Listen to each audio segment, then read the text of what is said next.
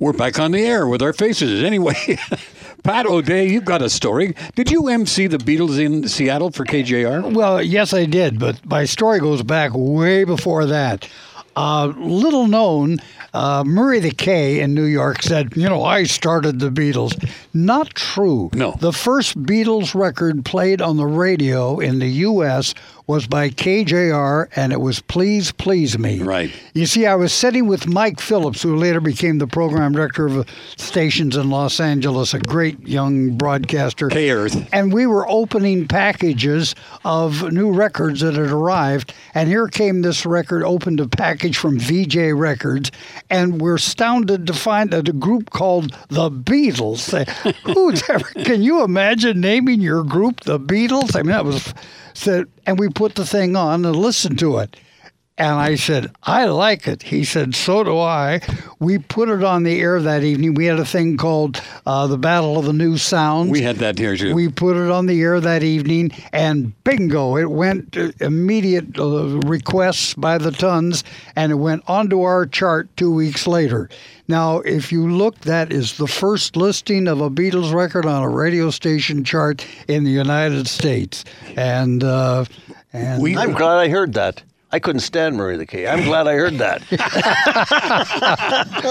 But the thing is, uh, you you guys in the states were behind us because we had a guy that headed Capitol Records. He'd bring all this stuff in early. I mean, in Toronto.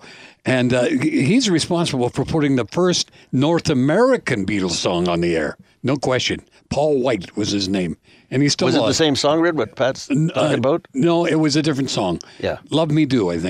Was it the alive. same song, Red, what Pat's talking about? No, it was a different song. Yeah. Love Me Do, I think. that was on Swan, was it not? Yep. They were weird labels, like you brought up Yeah. that Vee-Jay, you know, Yeah. before they went to EMI or Capitol. Yeah, Brian before Epstein. they went to Capitol. Brian Epstein was desperate. He'd put out anything Put it on anything. on a hubcap. This is CISL Vancouver. Smooth and easy. CIL 650. Hey, please, please me with the Beatles. This is the Red Rock Diner on CL 650. Won't be able to say that much longer. It's all changing over. Anyway, my guests are Bruce Allen and Pat O'Day. Pat O'Day, uh, a good friend from Seattle. And what can I say about Bruce Allen? You all know him and love him. that's that's my reality check for today. Anyway, uh, I'm about to uh, ask Pat for a story. Go ahead. Well, this has to do with the Beatles and their second visit to Seattle.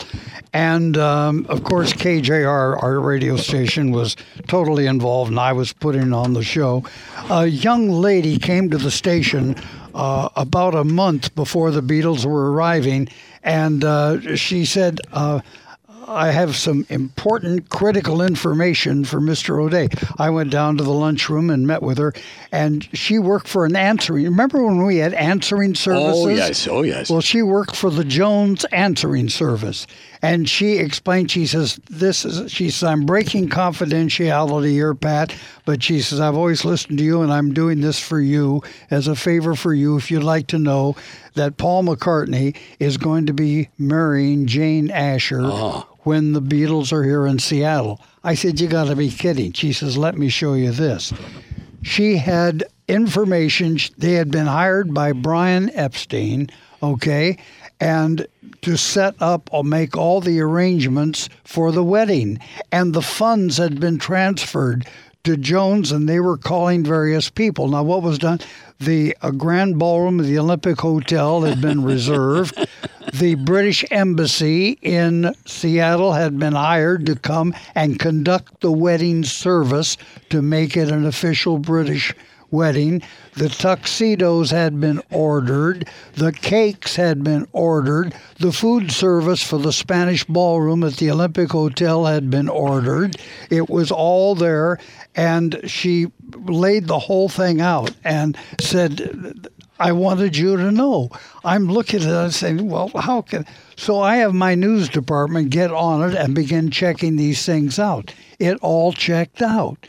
Along with, later on, we got the reservations. They were coming on Northwest Airlines Flight 2 out of uh, New York to Seattle, Jane Asher and her mother, and so on. And it's all checked out. There it is. I mean, the evidence is there. And here's, you know, uh, Epstein's number in London is doing the the conversation and all the orders.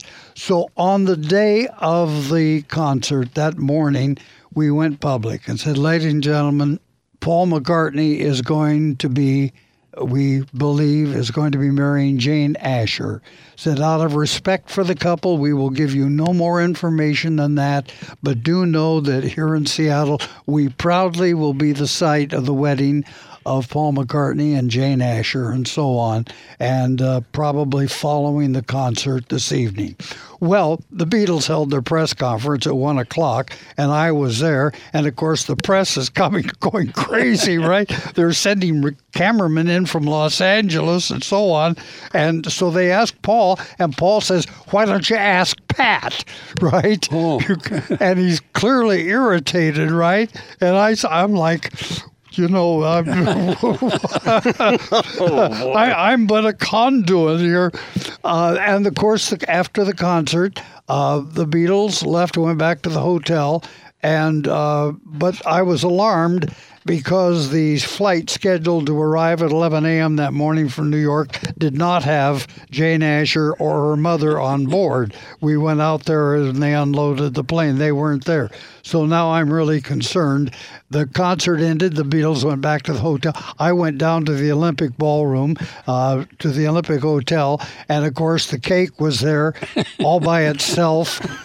Uh, the tuxedos had not been picked up by the tuxedo store, and uh, and that's how it, it ended, right? and uh, what in the world happened? I did not, I could not figure it out. Um, that fall in November, I was invited out to the Sigma Chi House at the University of Washington for their annual awards, STEM CV right. Awards, right. and they were receiving national awards. And at the end of the program, one of the national awards was given to Pat O'Day for being the stupid turkey that fell for their scheme. They had funded it with car washes and everything, sent one of their brothers to London, who became. Uh, the manager of the Beatles, right? Became Brian Epstein, set up his phone number and so on. Oh boy! And they Fantastic. had pulled the whole thing off, and I got hooked big time. KJR, Seattle, Channel 95. The in sound for the jet town. We love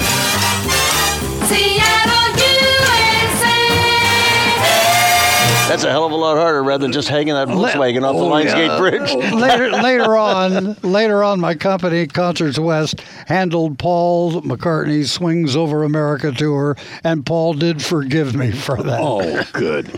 Anyway, we continue here with the Red Rock Diner, my final big show, and Sea Isle will be no more in just a few days. And here's a song that I love.